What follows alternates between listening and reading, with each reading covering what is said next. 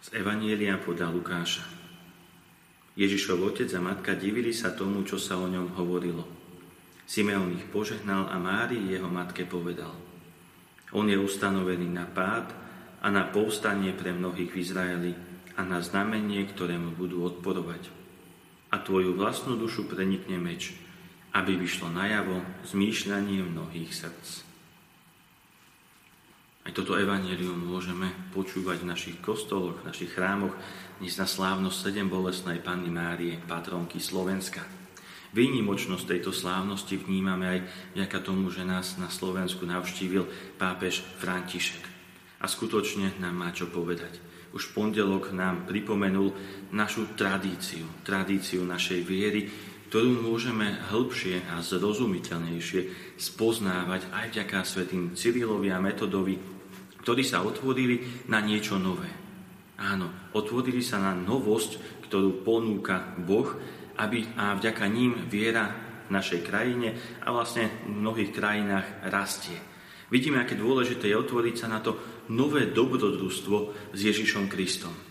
To isté urobila aj naša nebeská matka, Panna Mária, a sedem bolestná, ktorá je patronkou nášho Slovenska. Prijala Ježiša, prijala ten Boží plán, pre svoj život. A ťažkosti vo svojom živote prežívala v dôvere, že ju vedie Boh. Dnes počúvame aj to Simeonovo proroctvo, ktoré nie je až také jednoduché. Veľakrát je zložité a ťažké pochopiť, pochopiť ho. On je ustanovený na pád a na povstanie pre mnohých v Izraeli a na znamenie, ktorému budú odporovať. A tvoju vlastnú dušu prenikne meč. Život nikdy nie je jednoduchý a to mnohí zažívame dennodenne v našich životoch, každý jeden deň. Jeho krásu však neobjavíme, keď sa pred svetom zavrieme, možno vo svojej izbe alebo v nejakom váku, v nejakej skrinke, aby na nás nedoliehali žiadne ťažkosti, ktoré sú okolo nás. Ale život a krásu života objavíme vtedy, keď, sa, keď v dôvere vykročíme. A spolu s našou nebeskou matkou sme pozvaní vykročiť spoznávať vieru, objavovať ju aj vďaka Ježišovi Kristovi, ktorého nám Panna Mária dáva. Dáva nám ho, aby sme ho nasledovali, aby sme s jeho pomocou prešli všetkými ťažkosťami. A keď vnímame, že Panna Mária stála pod krížom, bola pri pohrebe svojho syna, vnímame na jednej strane tú veľkú ľudskú bolesť, ktorú mohla zažívať. Ľudskú bolesť, ktorú mnohí veľmi dobre poznáme.